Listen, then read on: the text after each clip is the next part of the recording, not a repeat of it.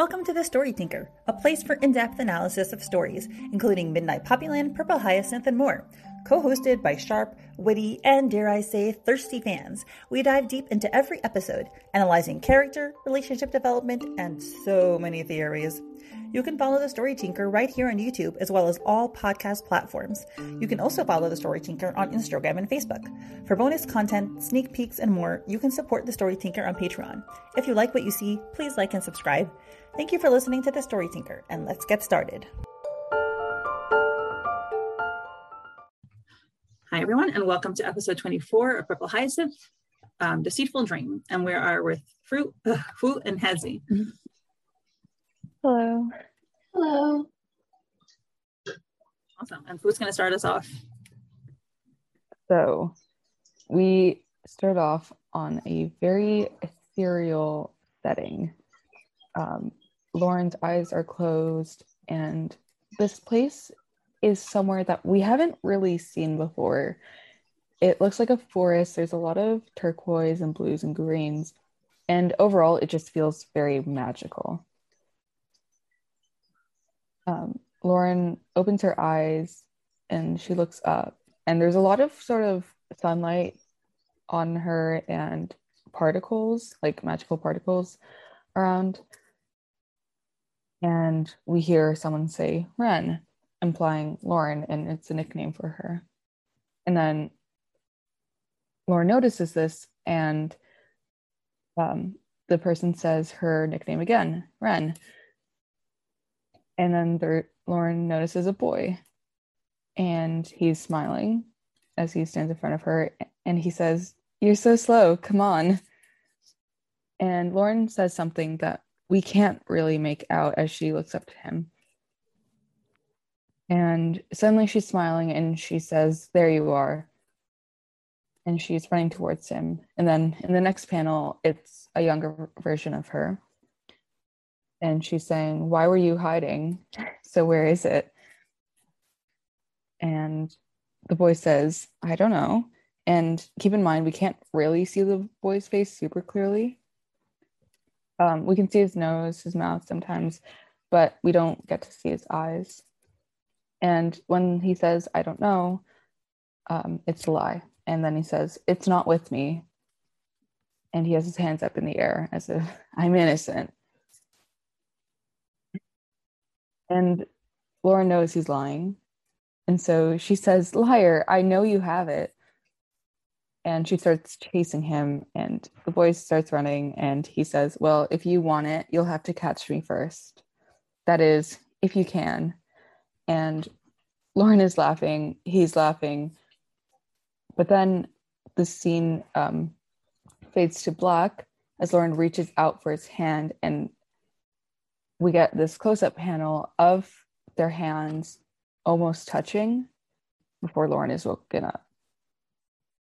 So, thoughts on that?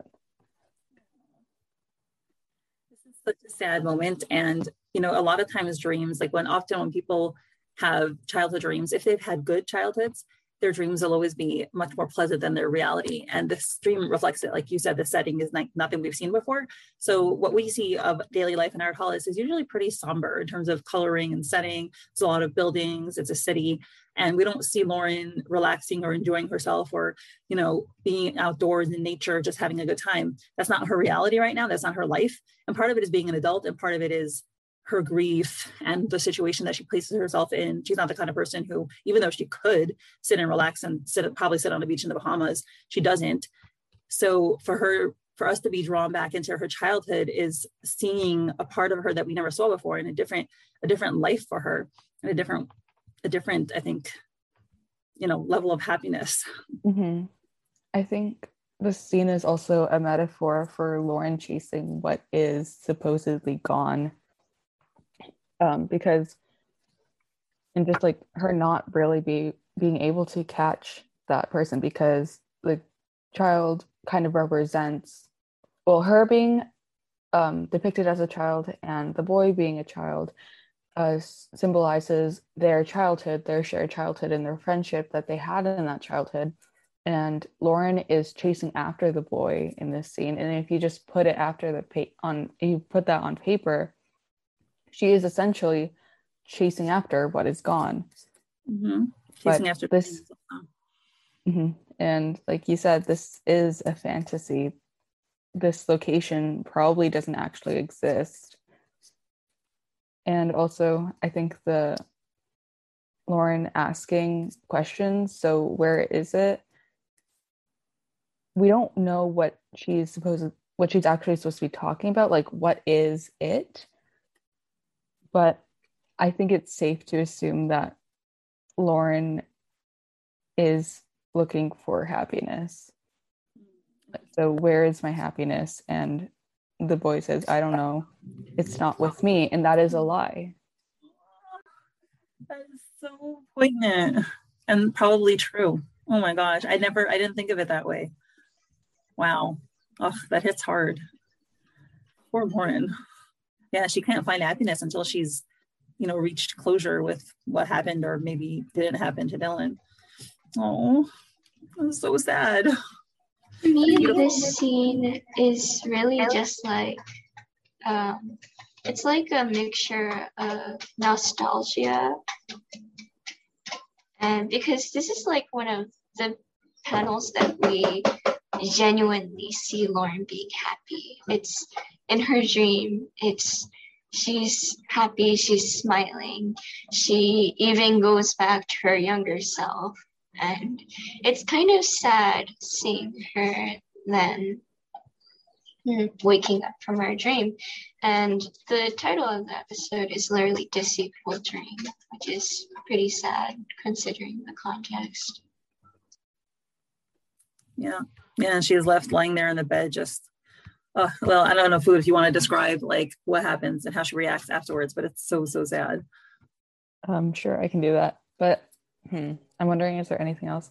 Oh, yeah. Okay. So Lauren is chasing after, in quotations, her happiness. She's chasing after the boy, who symbolizes that happiness, because that's what she thinks will bring her happiness is finding this boy again. But that's I can't really see that happening again. I don't think even if this kid is alive, I don't think that him coming back into her life will bring her happiness. It's only at this point in the story, Lauren believes he will. And that is why she is trying to take down the Phantom Scythe, partly because, you know, for the good of the city, but also as revenge, because she thinks that she will get closure with herself if she can um, defeat the Phantom Scythe, and that maybe after that she will be happy. I don't even know if she's consciously recognizing that she's seeking happiness. I do think that you're right that she is seeking happiness. At least she's seeking, you know, avoiding the, the the ending of the pain she's in now. You know, um, I don't know if she recognizes that consciously though. But um, you know, it's it's something that's a, it's kind of like a fatal delusion that adults have. And I'm going to sound so like uh, caustic about life. I don't believe that um, you'll for people have had a happy childhood, you know, stress free, non abusive, whatever, nice, loving childhood. Generally, their childhood days are happier than their adulthood days because adults have a lot of stress to deal with, and you know, we we go up and down a lot more. We have um, years slash moments of intense, um, you know, negative fear feelings of various sorts. So, and you know, it's a common trope, you know, that people wish they could go back to the the innocence and the carefreeness of their childhood because there's a lot of a lot of it is that the lack of intellectual development and the lack of responsibilities that you know simplicity breeds you know um, more happiness. But so there is kind of a delusion of adulthood that you know if lauren hasn't realized it yet that her adult life is never going to be as happy as her childhood life with closure or without closure with knowing what happened to dylan with phantom scythe or without phantom scythe it's never going to go back to that in any case so yeah i wonder if lauren will ever realize that Um, to me, I I always view Lauren as a character who is quite literally stuck in the past. She can't let go of things because otherwise it wouldn't be so extreme. She wouldn't be part of um she wouldn't agree to have a deal with Kieran. She probably wouldn't make that board in her room. And it's it's like she can't let go yeah, literally, she can't let go of the past. And in a sense, that's her weakness because that's what we see in episode 22 and 23. She sees a picture that some that reminds her of something in her past and that basically triggers her to do actions that put Kieran both Kieran and Lauren at risk. Yeah. What I you know, dreams are an amazing, and they've always been this way. Like throughout time perennial, humans have always attached a lot of importance to dreams. They've gone to seers to interpret their visions. You know, in every like culture across the world and every time period, and the story now is making great use of the dream as, like you said, it's a symbolism as showing, you know, her inner desires, and it's just a beautiful mechanism for portraying something that may be unconscious in in a human being, and I just love how it's done here.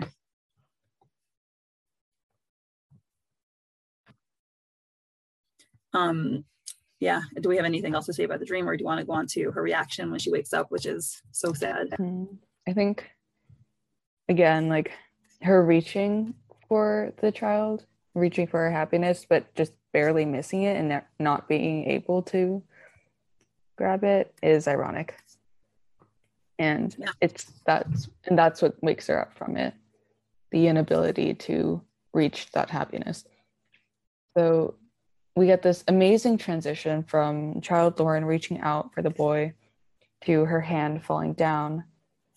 And we see that she's in her room, reaching up towards the ceiling. And she looks shocked. Her eyes are wide as she just stares upwards. And she's looking at her hand. And she narrates, I hated happy dreams. Her hand closes to a fist and she closes her eyes in what seems to be frustration because they always reminded me of something I couldn't feel anymore. And she brings her hand to her forehead to cover her eyes and get the title card. Ugh, so sad. You know, normally like Lauren is is such a self-sufficient person and so she's like such a bulldozer and a bulldog and how, you know, how strong she is and how she goes forward that we normally don't feel pity for her. You know, she's not the self-pitying kind of person. She doesn't put herself out as a victim. She's very strong. She's very like just determined. She goes ahead and she doesn't, I would say she doesn't look at the past, but that's not true. but this moment just makes us feel so bad for Lauren. Really like it's like it's like in the dream she's deluding herself to a happy ending and when she wakes up, she's reminded of reality, which is really sad because um, I personally want all characters to be happy. Um, it's happiness is one of the most, in my opinion, happiness is one of the most um, important things in life. But what Lauren is doing is that her dream is like an escape from reality. She's literally, in a sense, taken back to time. She turns into a child. And when she wakes up, she she knows that it was a dream. She knows that she's deluding herself into this happy world where everything might have been normal and it's sad. Hmm. Poor Lauren. Want to go um, to the next part, Hadzy? Yes. So um, after Fwoot's part, we are taken to the snowy streets of Ardhalis. We don't know exactly where, but the the Lauren's team is on patrol.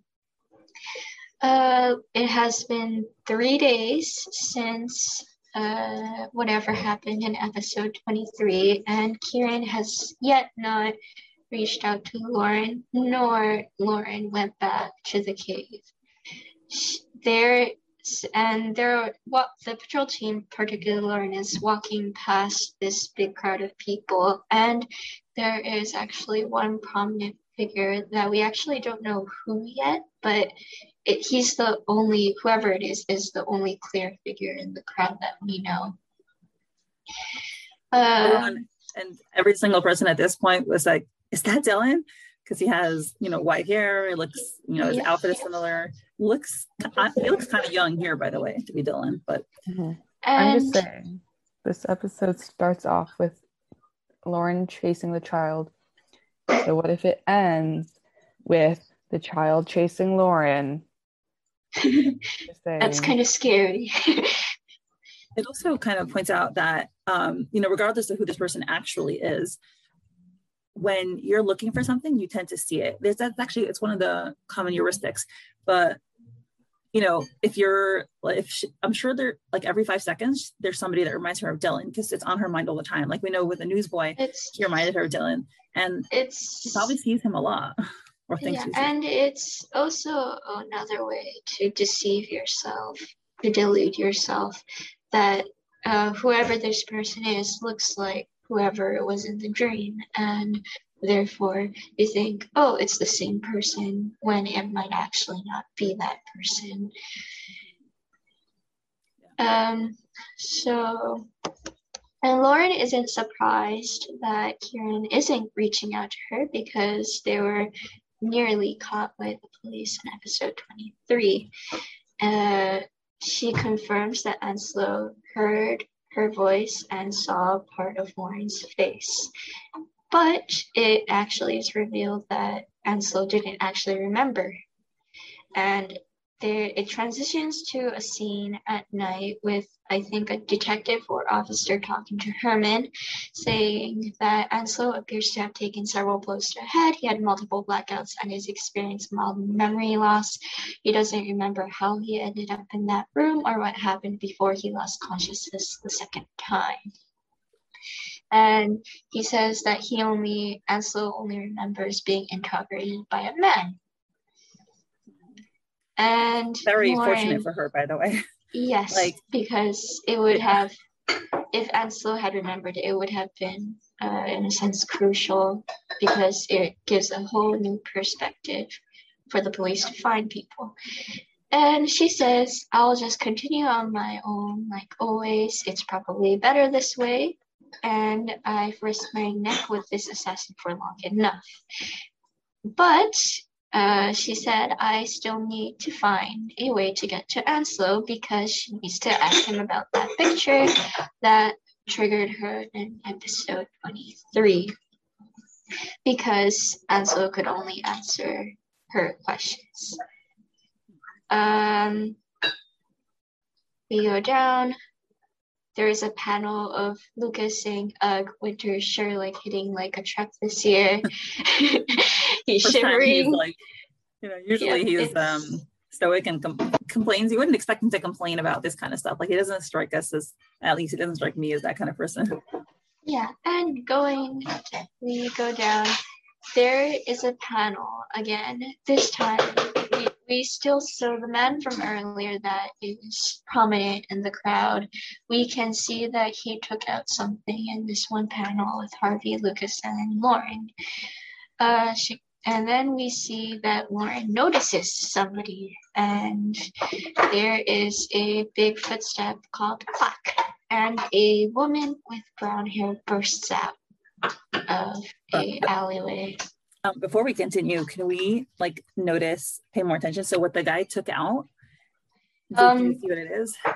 It's kind of hard to see from like the the angle that's in, but it's like yeah, it's a camera. It's it's like a like one of those vintage looking cameras. And then the next panel, like has, you know, it's kind of like you see the flash. I didn't notice it the first time, by the way, but and Lauren like kind of turns and then she's distracted by this person. So I now I'm wondering, I'm like, do you think she was nah, probably not. Yeah, I don't think it's connected. I guess it's circumstantial. Um, when I first saw this panel, I was kind of thinking it's it was like um she she's like uh, how do you describe it? It's like she suddenly focuses on one object and I I thought that it was the woman, but yeah, it could be taken as a camera flash. Yeah, that's what I thought. I mean, that's what I think now at least. um, should I take over from here? Sure. Okay, so we now see um, Will and Lauren looking at this woman who was running away. And now we focus in on her eyes. She has the mask covering her face and she's like, shit. And there's just this funny panel of like the entire police patrol force just looking at her. And, you know, then this is like kind of an aerial view of all of them with her. So it's meant to be comedic.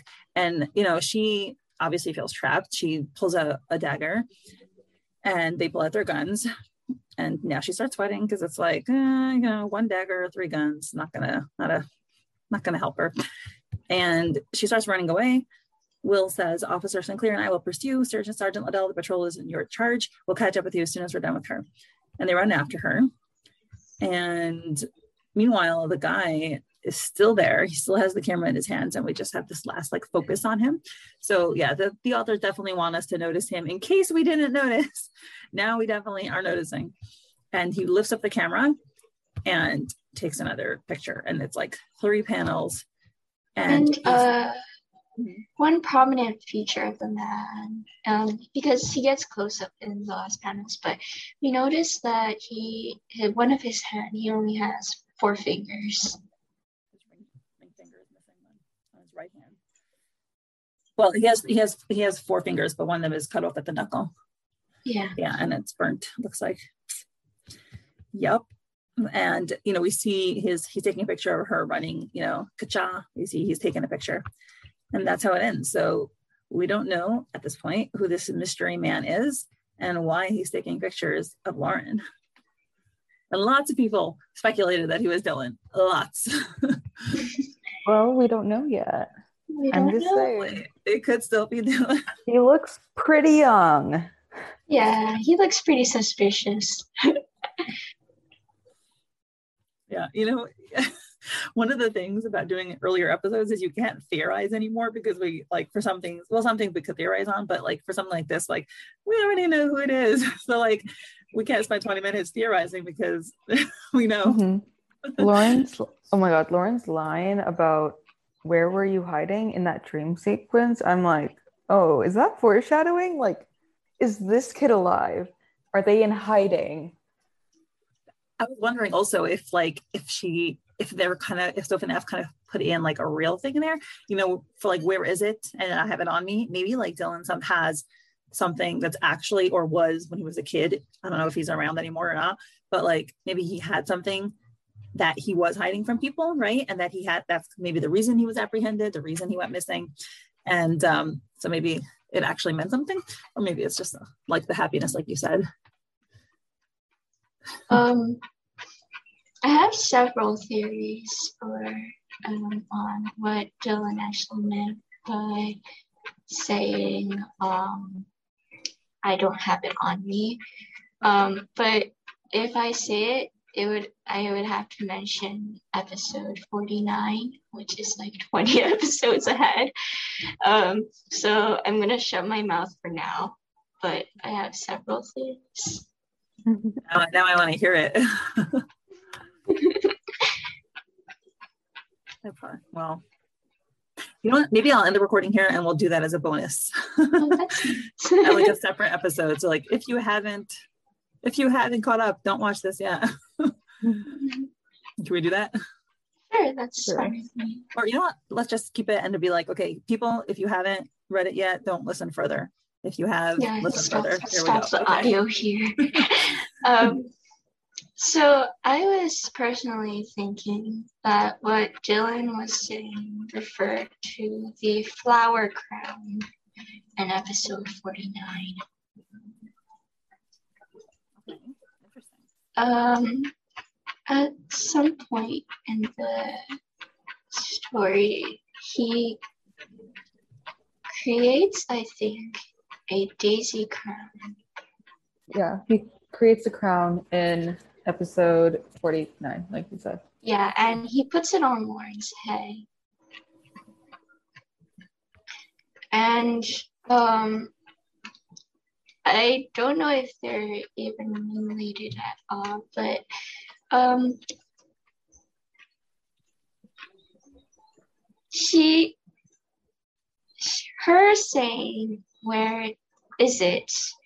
I was thinking um, in a sense, can be referred to the flower crown because her, um, I think they made multiple flower crowns. Like they were, Dylan was teaching Lauren how to create those flower crowns, and um, I was, and she loses the flower crown when she's running to find Dylan in the explosion.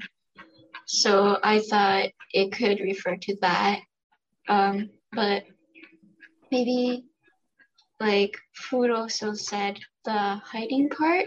Um, since all we know, Dylan is only missing because the only thing he really left was the hat on the ground. So, what Lauren could mean by saying, Where were you hiding? can mean either one, like a childhood game, or where were you all these years ish question. But since she's kind of reverted into a child, she says, Where were you hiding? Yeah. Makes sense. Oh, do we have anything? Do you have anything else to say about the episode before we close it out? Mm, I think it's I it's extremely of. poignant. Sorry, what were you, what were you saying? Not that I can think of. I think I don't have anything else to say as well.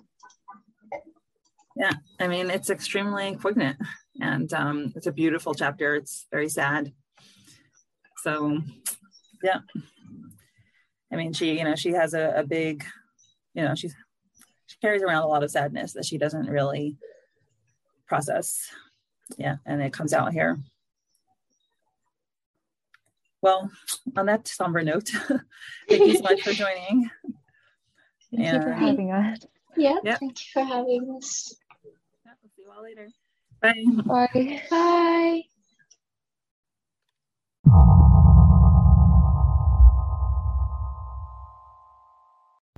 Thank you so much to my current patrons Susie, Lady Libris, Alley Cat, Lily, Jenny, Haley, One and Only Taco, Elizabeth Maria, Molly Veronica, Emily, Emily, Joe Rochelle, Dahlia, Saucy Toggles, Meg, Ann Rose, Priya, Alex, Misty, and Laura. Your support is truly appreciated.